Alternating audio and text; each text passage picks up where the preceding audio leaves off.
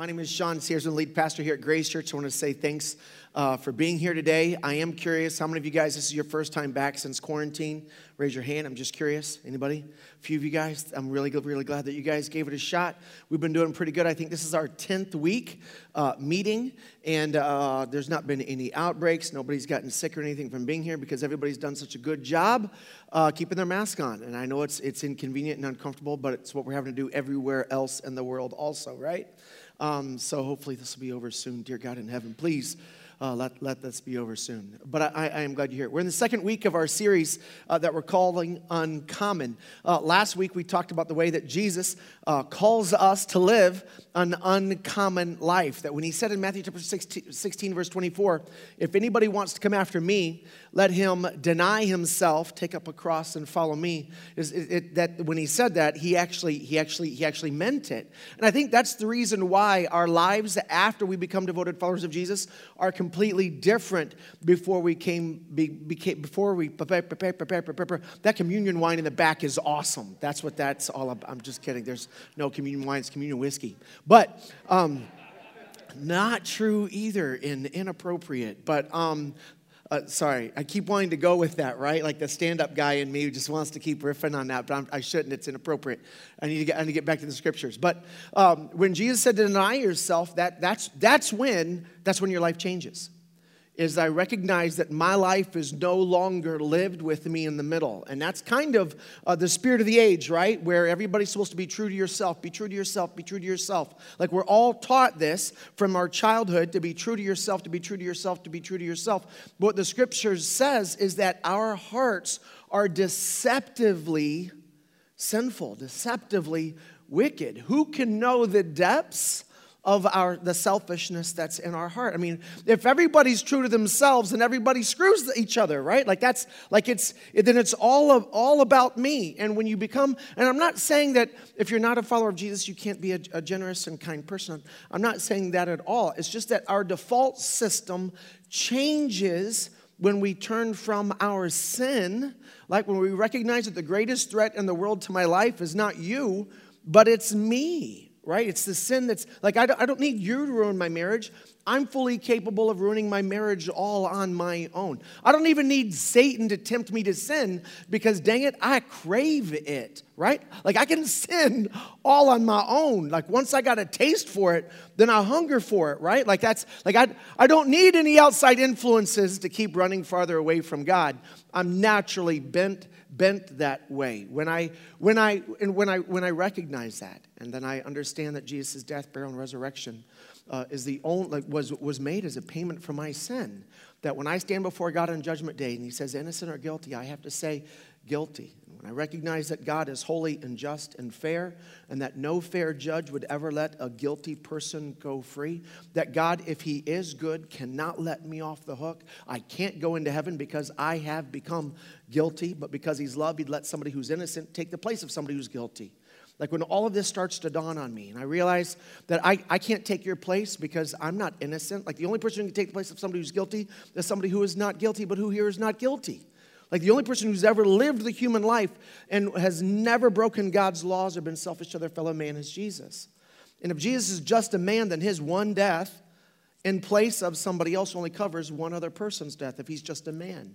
But if he's God as man, then his one death would be enough to cover all of mankind's sins. Like once that settles in on me, and I call out to Jesus to forgive me and save me, right? In that moment, I become a devoted follower of Jesus. I repent of my sin, is the Bible way of saying this, to become a follower of Jesus. Like everything changes. I move myself out of the throne of my life and I put Jesus there right? And then the scripture says that when you've done it to the least of these, you've done it to me. And then I recognize that one of the acts of worship I give to God is the way that I love and serve other people who are far from Him, right? Like everything begins to change after that. We do become uncommon. It's the things that unite us now instead of dividing us. And that I, I primarily identify as a devoted follower of Jesus, not as a not as a, a, a, a white American. Like so my white Americanness needs to be lived out of my identity in Christ, right? Like you might not be white, you might not be American. And what other ways that you identify yourself as a person all of these things then get fleshed through our primary identity as devoted followers of Jesus. And the closer we get to Jesus, truly, the closer we get to other people. And all of the things that would normally divide us outside of faith fall into the background because they're not as important. Then we recognize that our enemies are not even our enemies, they're the object of the mission. My enemy is actually the one who's trying to destroy other people's lives in this world. He's the roaming lion seeking whom he may devour. Bible says that we do not make war against flesh and blood. My war is not against other people. Like my war is for other people. That's uncommon. And today, what I want to do is I want to give you a thermometer. A thermometer that you can go to anytime you want and look at, and it'll tell you the temperature of your heart. Now, it's like the thermometer that's in your home, where it's also a thermostat. It tells you the temperature, and if you want, at the end of the teaching today, you can adjust the dial to turn up or turn down the temperature in your heart for the things of God. That's what we're going to be looking at today. And I want you to think of the most extravagant gift you've ever been given. What's the best gift you ever got? Best gift you ever got? I'm going to give you 10 seconds to tell the person next to you. You got 10 seconds. Tell them what the best gift is you ever got. If you're by yourself, you're just going to have to hang on to that nugget, ain't you? You just have to hang on to that for a minute. All right, best gift you got 10 seconds, go. What's the best gift you ever got?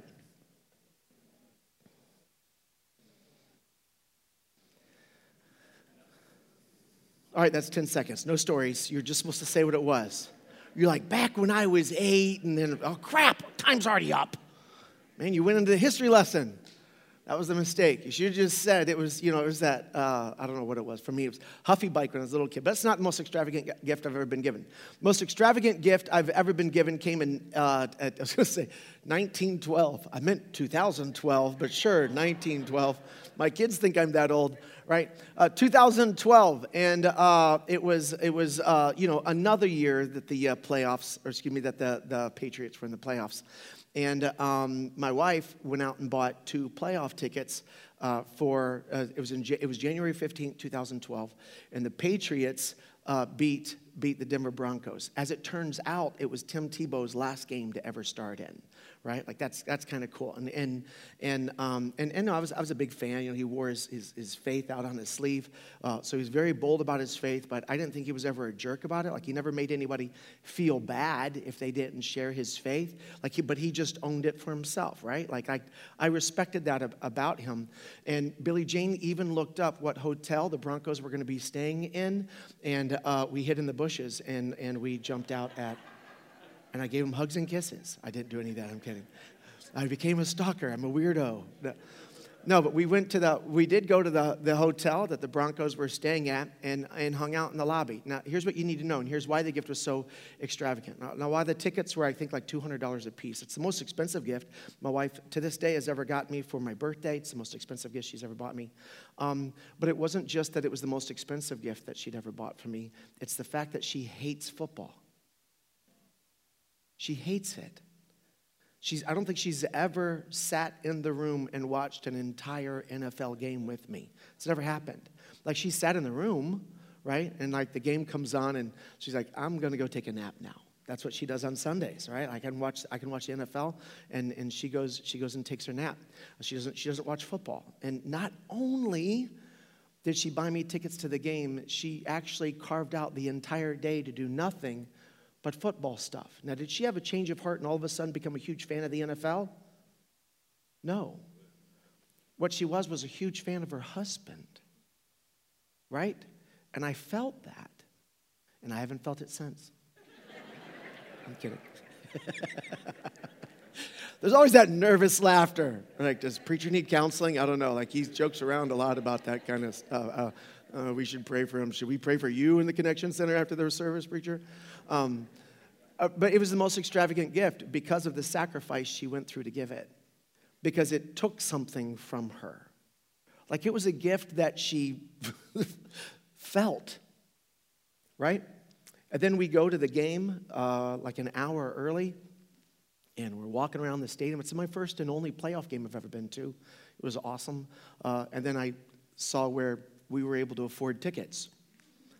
And then I realized we didn't bring any binoculars or a telescope. and we sat in the stadium, freezing our butts off, watching the TV screen on the side of the stadium. the Jumbotron, because we couldn't actually see the players' numbers. We were so high up, right? So we ended up freezing our butts off watching TV, is what we ended up doing for the next three hours. And oh, by the way, in the second quarter, a blizzard came in. See, that's how much my wife loves me, is that she sat through the entire game. Like in the, in the third or fourth quarter, I can't remember what it was, but we were, it was obvious that we were going to win. I looked at her and I said, I said, are you, are you ready to go? And I knew the answer to that question, but I, I, I thought that it was polite for me to ask. And she said, No, let's finish the game. Holy crap. Like that's that's love. Right? And it's measured by the extent of the sacrifice she's willing to make. And that's true for every single one of us.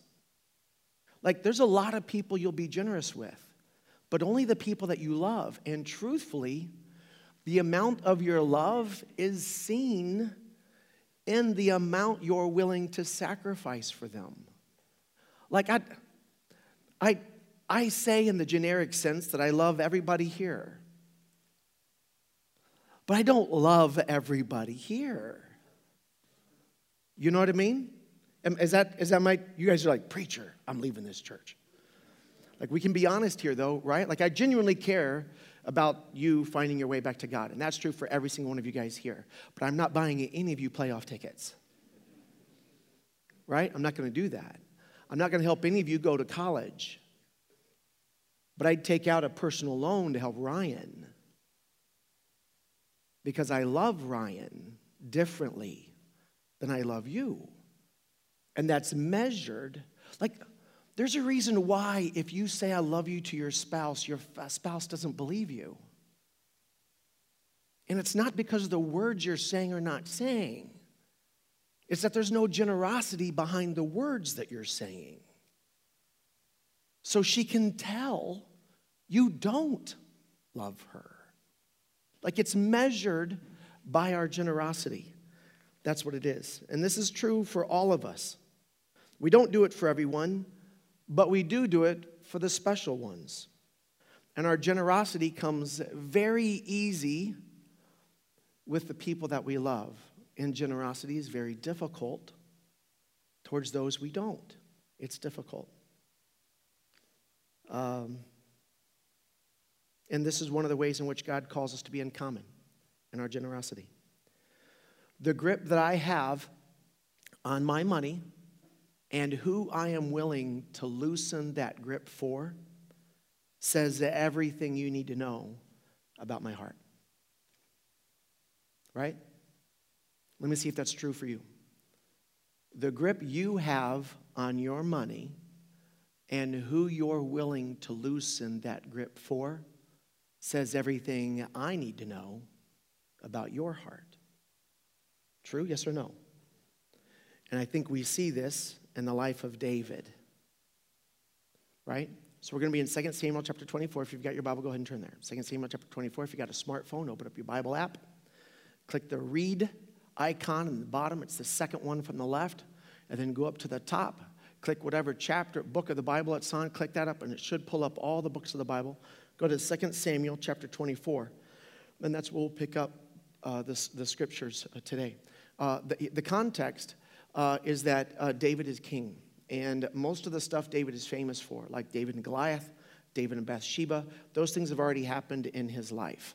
Uh, at, at, the point of this. So he's, he's already uh, like, like pulled the whole country together.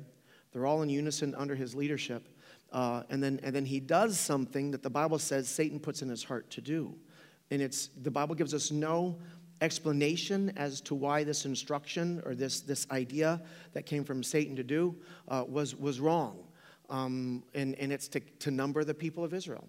Uh, and I don't know why that was a, a bad thing to do. I know that in the book of Deuteronomy, uh, God had told Moses that I did not choose you because of the size of your people or the, the, the, you know, the size of your army the number of your people and the size of your army. That's not, that's not why I chose you at all. In fact, there's, there seems to be almost a disproportionate uh, connection in the Bible, both in the Old and New Testament, between your ability to do something and God's willingness to do something with you. Um, there's, a, there's a verse, I think it's in 1 Corinthians chapter 3, where, God's, where, where, where Paul says, Look among you, he says to this church, he says, Not many wise, not many noble, not many powerful are chosen to become followers of Jesus, but God has chosen the simple and the foolish and the weak things of the world to confound the wise, so that no flesh gets to glory in his presence. God, God always picks the, the fat kid in dodgeball first, to use that metaphor. Like that's, that's what God does. He doesn't pick the Jimmy Slaters.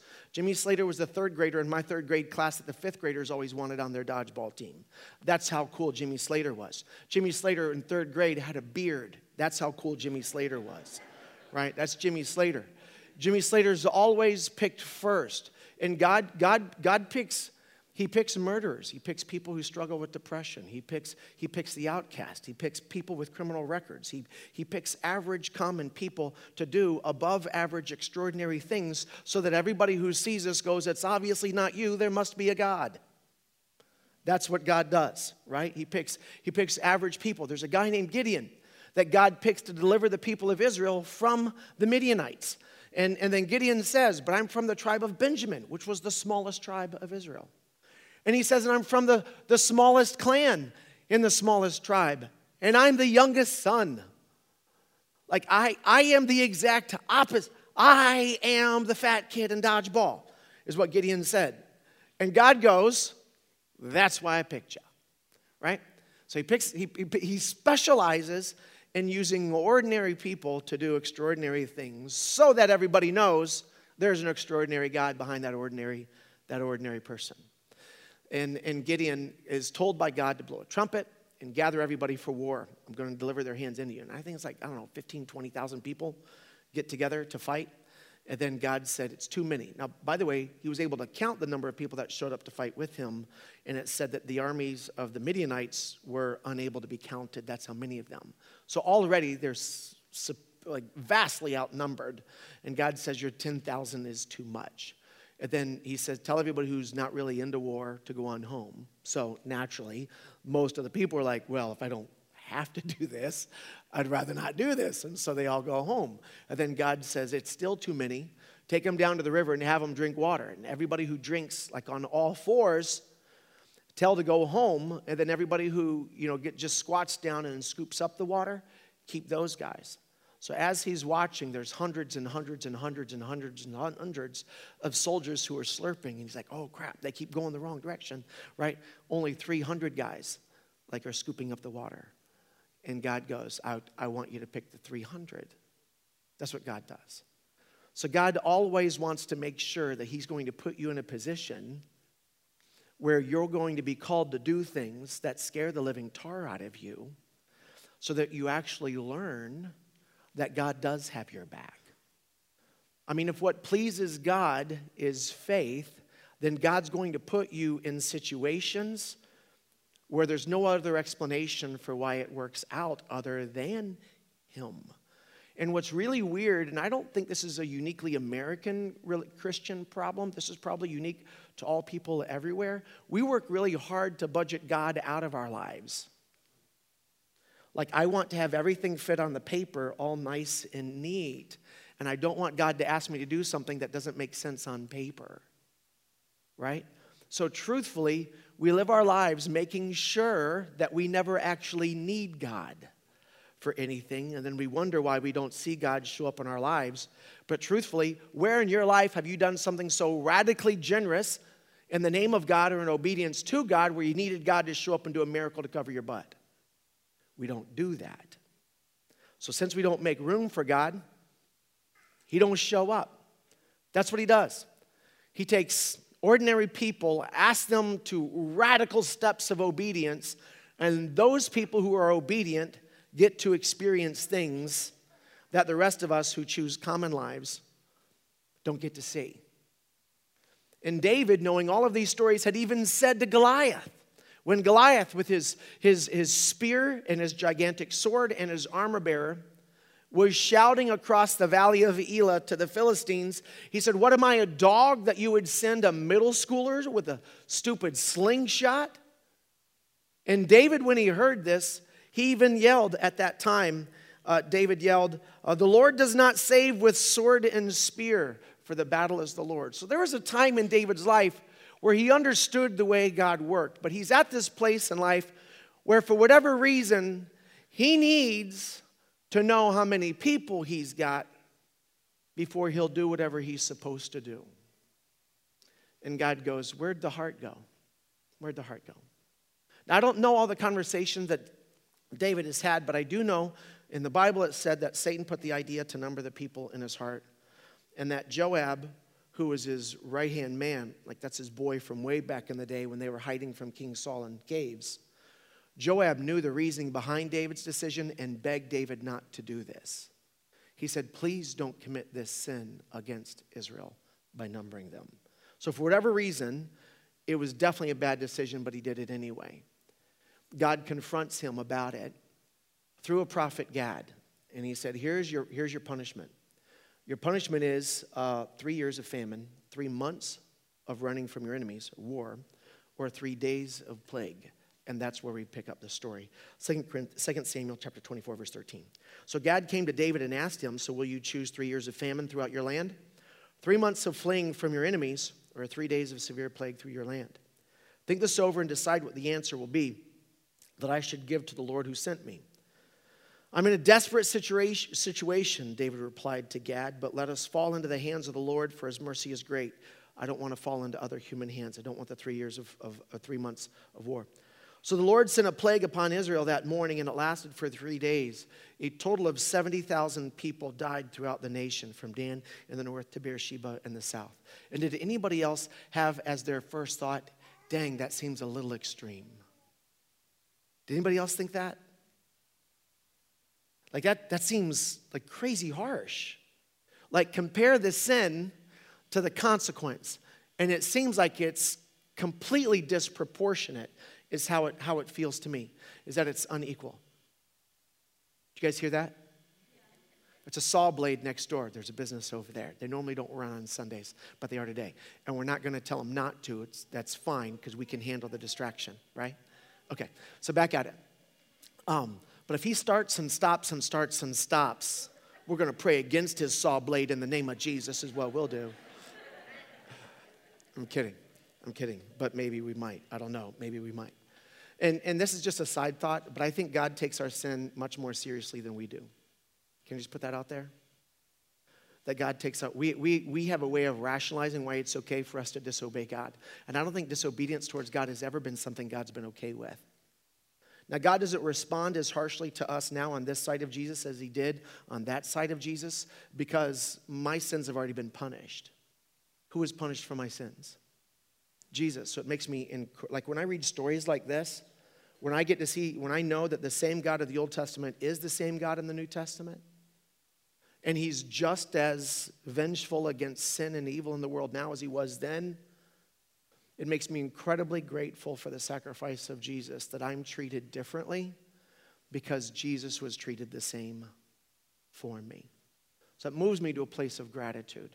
That's why, even more, I'm like, that makes me even more want to deny myself and lay, lay down my life as a sacrifice in order to follow Jesus because I recognize the sacrifice he, he took for me.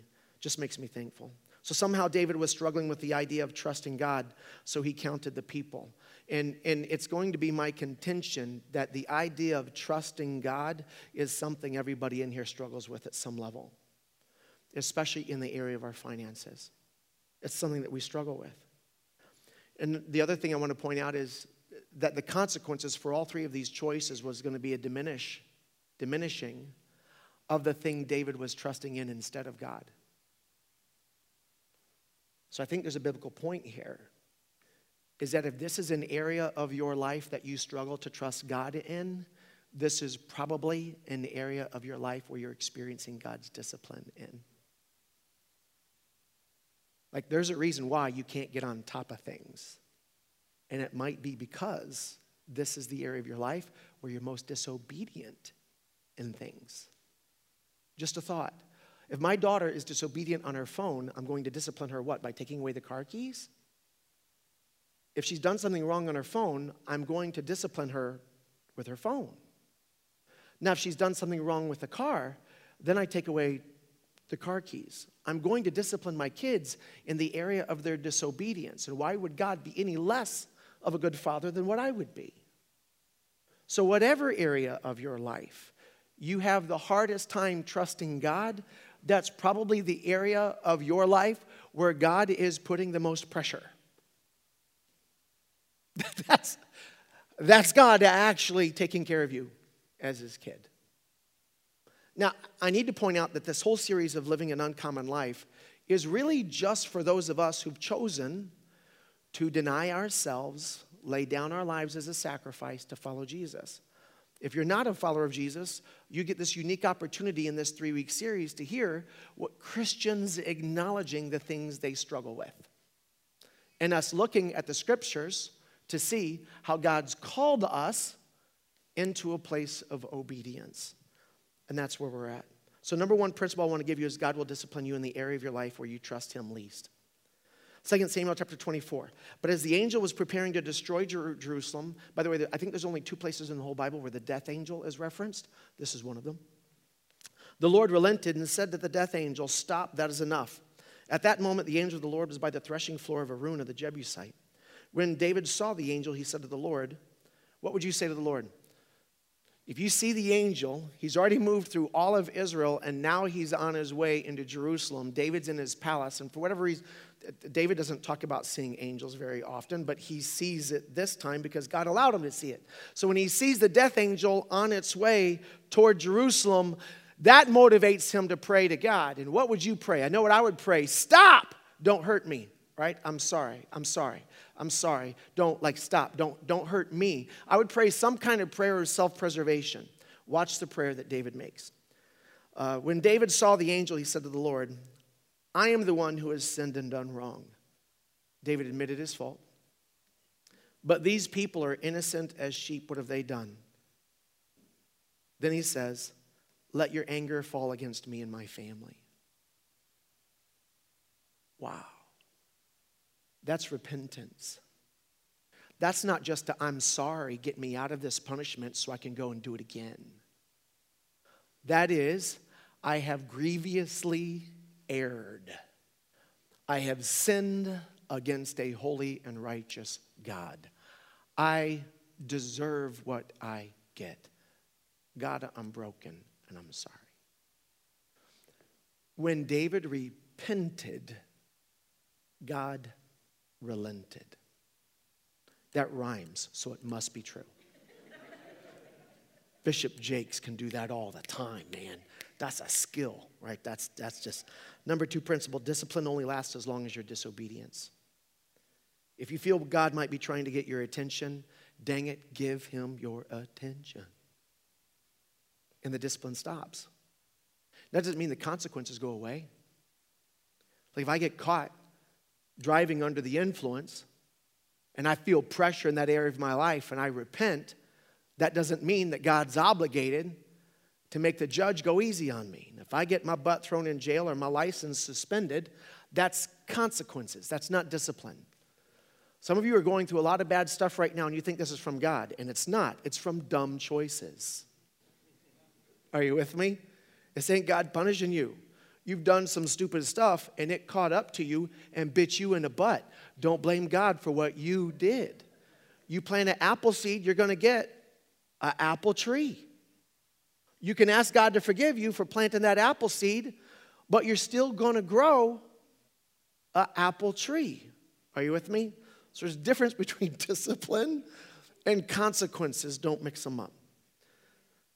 Uh, one of the things I love about David is that he was always quick to repent, by the way. Not when somebody else pointed out his sin, but when God pointed out his sin. Homeboy confessed, admitted, repented right away, real quick. I love that about him.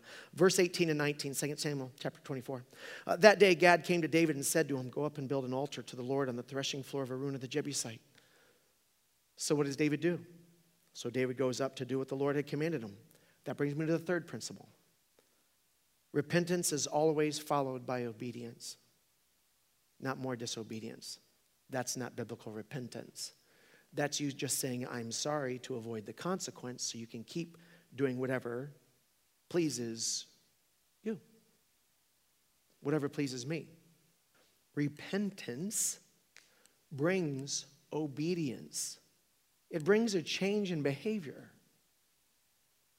If I ask my wife genuinely to, if I repent of some sin against her or against my kids, some way that I overreacted, what it means is my behavior begins to change. That's uncommon, but it's biblical. Repentance brings obedience. First, he was disciplined. Second, he repented. Now he's back on track. He's obeying God. Watch what happens next. Verse 20. When Araunah saw the king and his men coming toward him, he came and he bowed before the king with his face to the ground. Why have you come, my lord the king? Araunah asked David. Asked. Uh, David replied, I've come to buy your threshing floor and to build an altar to the Lord there, so that he will stop the plague. Take it, my lord the king, and use it as you wish, Araunah said to David. Here are oxen for the burnt offering, and you can use the threshing boards and ox yokes for wood to build an altar, uh, a fire on the altar. I will give it to you, your majesty, and may the Lord your God accept your sacrifice. And you know how I would have seen that? Look at this God's providing. Why, thank you for providing this offering that God's making, making me do. That's what I said. But this wasn't something that David was doing because he had to do. This was something that came from David's heart. And I'm going to show you the thermometer that now had been turned up because there was repentance and now there was obedience. So when there's repentance and then obedience, David then turns up the thermostat, the heat starts going in his heart, and then David says this. But the king replied to Araunah, verse 24. Uh, but the king replied to Araunah, No, I insist on buying it, for I will not present burnt offerings to the Lord my God that have cost me nothing.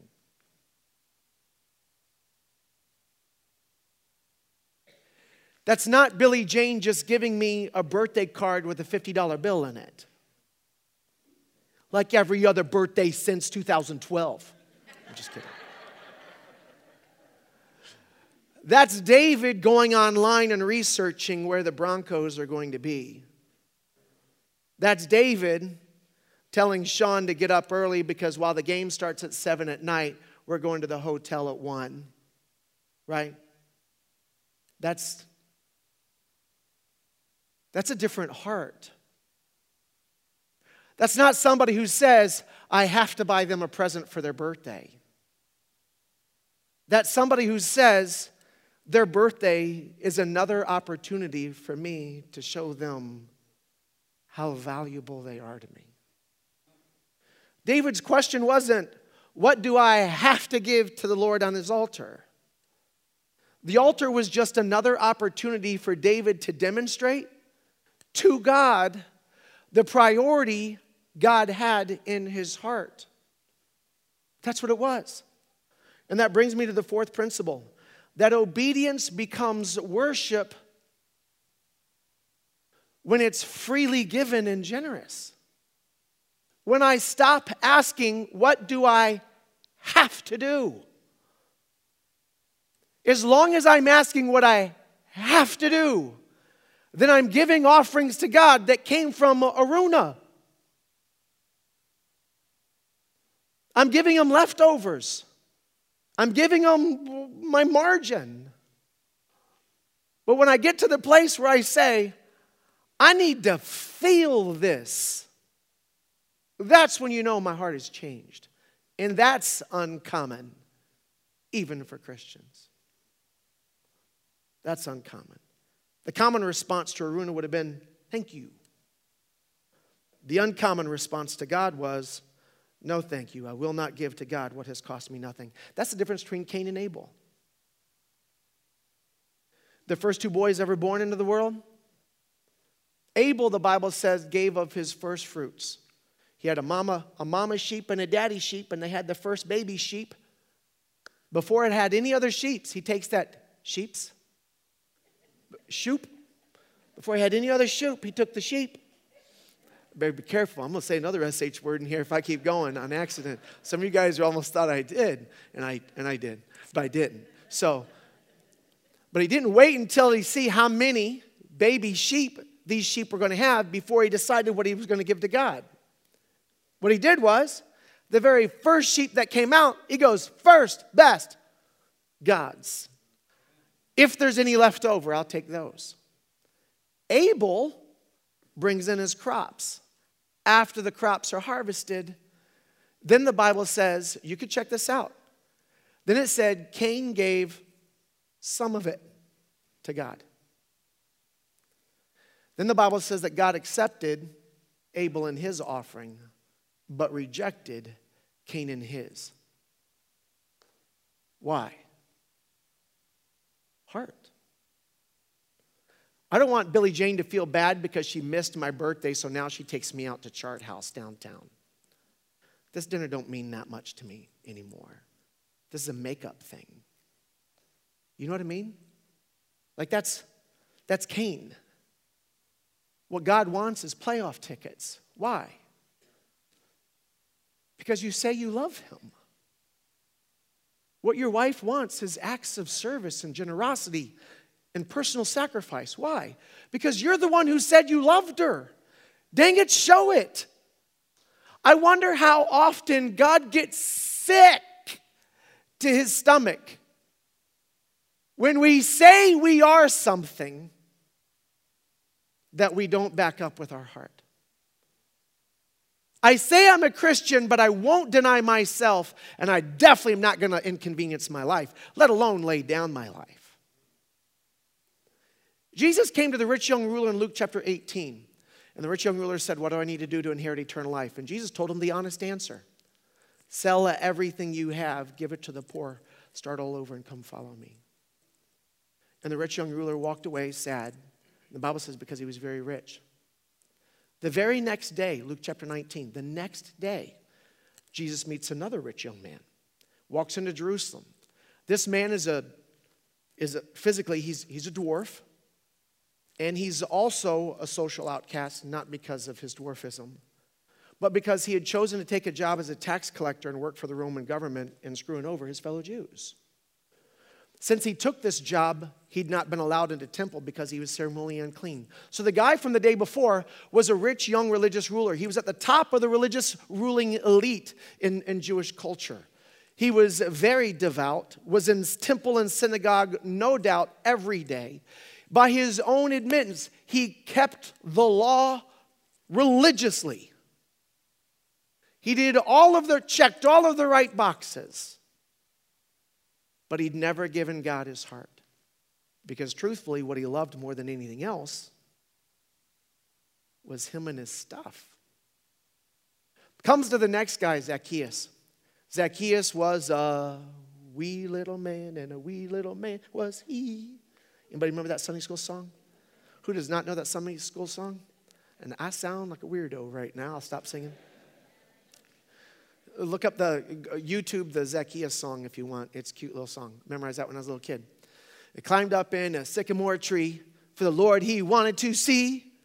And as the Savior passed that way, he looked up in the tree and he said, Zacchaeus, you come down, for I'm going to your house today. I said I wasn't going to sing the song, and then I sang the song. Oh, you're welcome. You're welcome. Yes. Enjoy that gift. That's from me to you. You know, least I can do. Right? And then at, at Zacchaeus' house, Zacchaeus at the end of the night comes to Jesus and he goes, Jesus, looks right at him. It's like this quiet moment, right? Like everybody's gone. They're picking up all the bottles, all the trash, streamers, turning off the lights, putting the folding chairs back in the basement again. And he comes to Jesus. The disciples passed out on the floor drunk. I'm just kidding, they weren't drunk. But he comes to Jesus and he says, Half of my goods I give to the poor. And if I've ever defrauded any of my fellow countrymen, I'll pay them back four times. And then Jesus said, Today salvation, salvation's come to this house. Why? Because he'd bought his salvation? No, but Jesus could tell who Zacchaeus loved most by what he did with his money. Money is our God. Let's be honest. It's the one thing we want more than if you had to, if Jesus came to you right now and said, sell your house and give 100% of the money away. See, we wouldn't. We just wouldn't. Truthfully, what he's asked for is far less. And he doesn't get that. It's our God. And truthfully, half of our prayers is asking God for more of his competition. Why in the world would God give you more to worship? That's not that prayer request doesn't even make any sense when we're disobedient with what he's already given us. When he gets Cain offerings from us, AT&T gets theirs. Let's be honest. You pay your AT&T bill before you give an offering to God. Because if you had to choose between your smartphone and Jesus, you've already made that choice. I don't need to ask.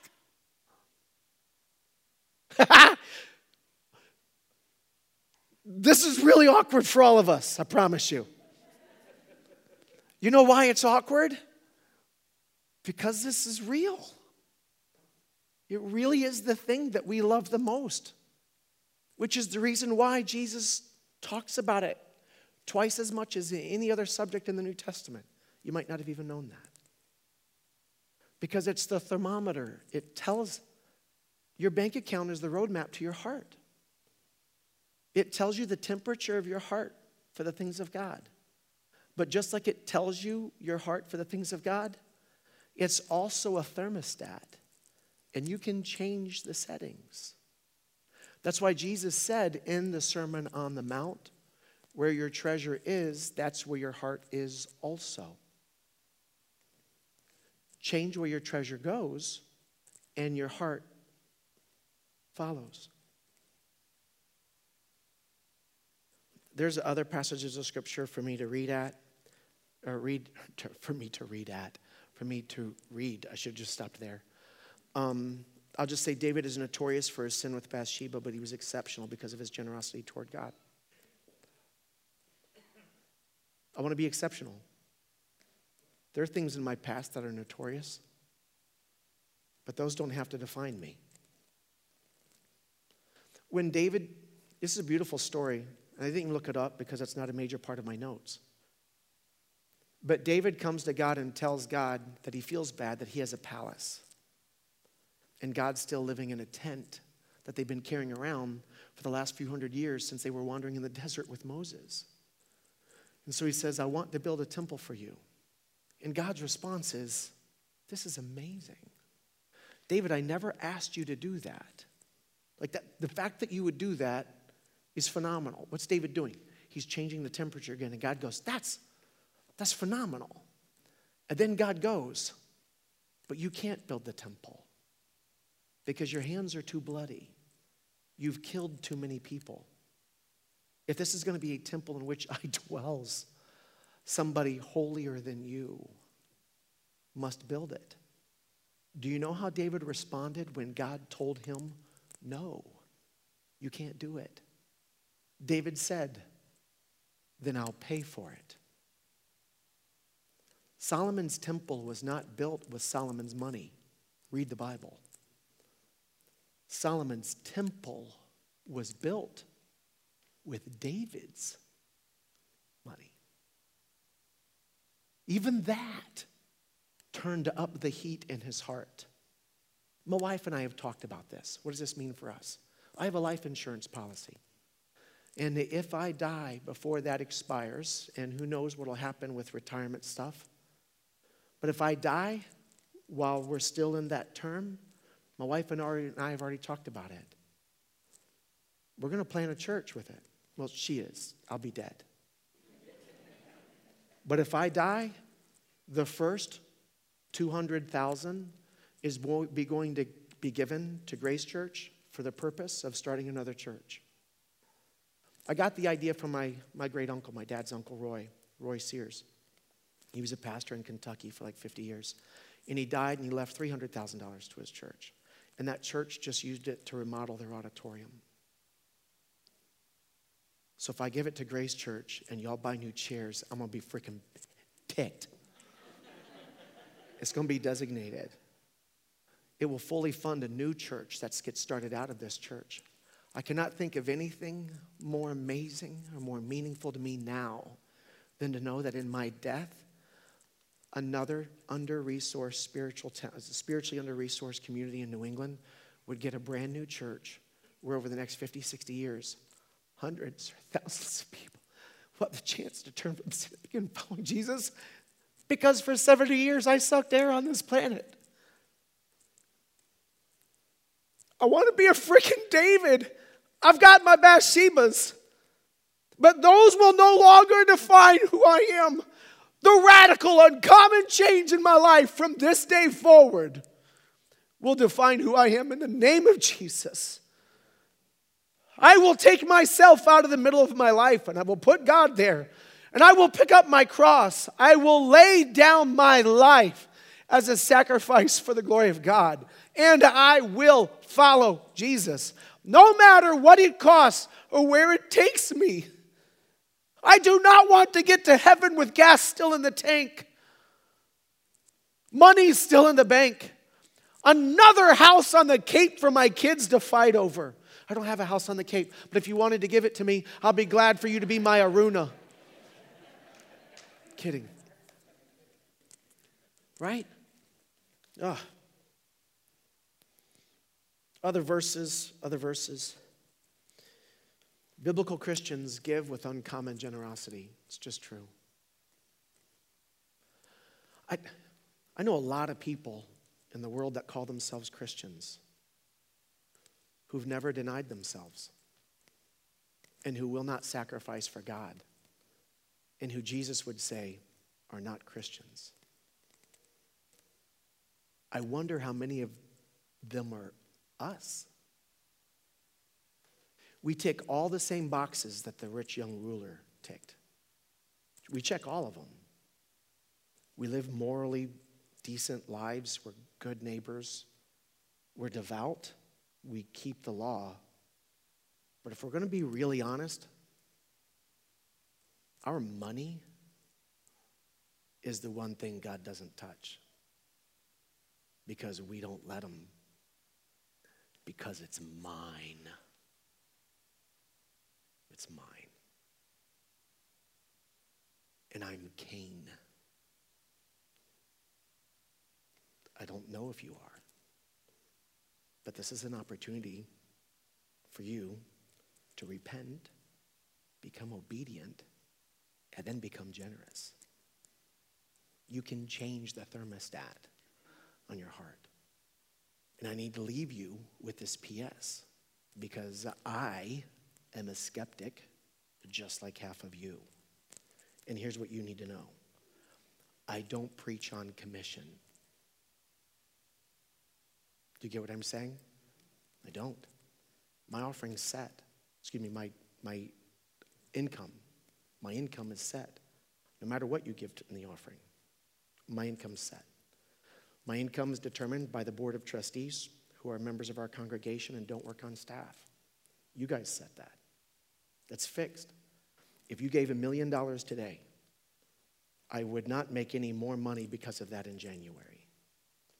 But what we would do in 2021 is fully fund five more church plants and five more spiritually under resourced communities.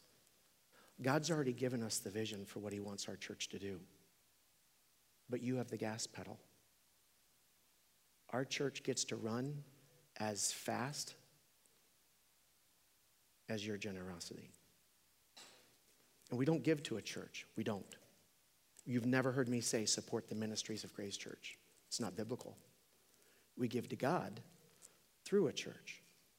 And if you can't trust this church to use that money to help more people find and follow Jesus, then please find a church you do trust. But the option to stay cold on the inside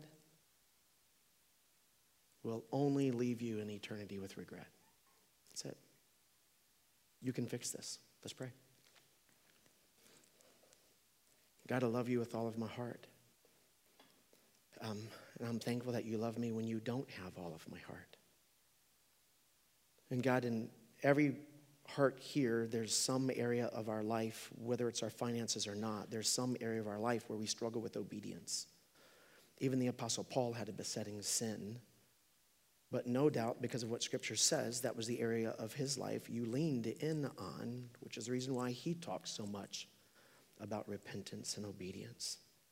So, God, help us to be reminded of your mercy, your grace, your forgiveness, how often you give us second and third and fourth and hundred chances to get back on track. God, if this is an area of our life where we don't trust you, I'm asking your Holy Spirit to move in our hearts and show us that lack of faith. Help us to make a conscious decision. In the same way we make a conscious decision to serve the people that we love in our families, help us to love and serve you as well. I pray, God, for your will to be done right now in our hearts so that your will can be done through our lives, so that those who are far from you, around us, and distant from us have a chance to know and to follow you also. God, that's what this church is here for. Help us to get better at it. This is our prayer. We ask in the name of Jesus, and we all say together, Amen.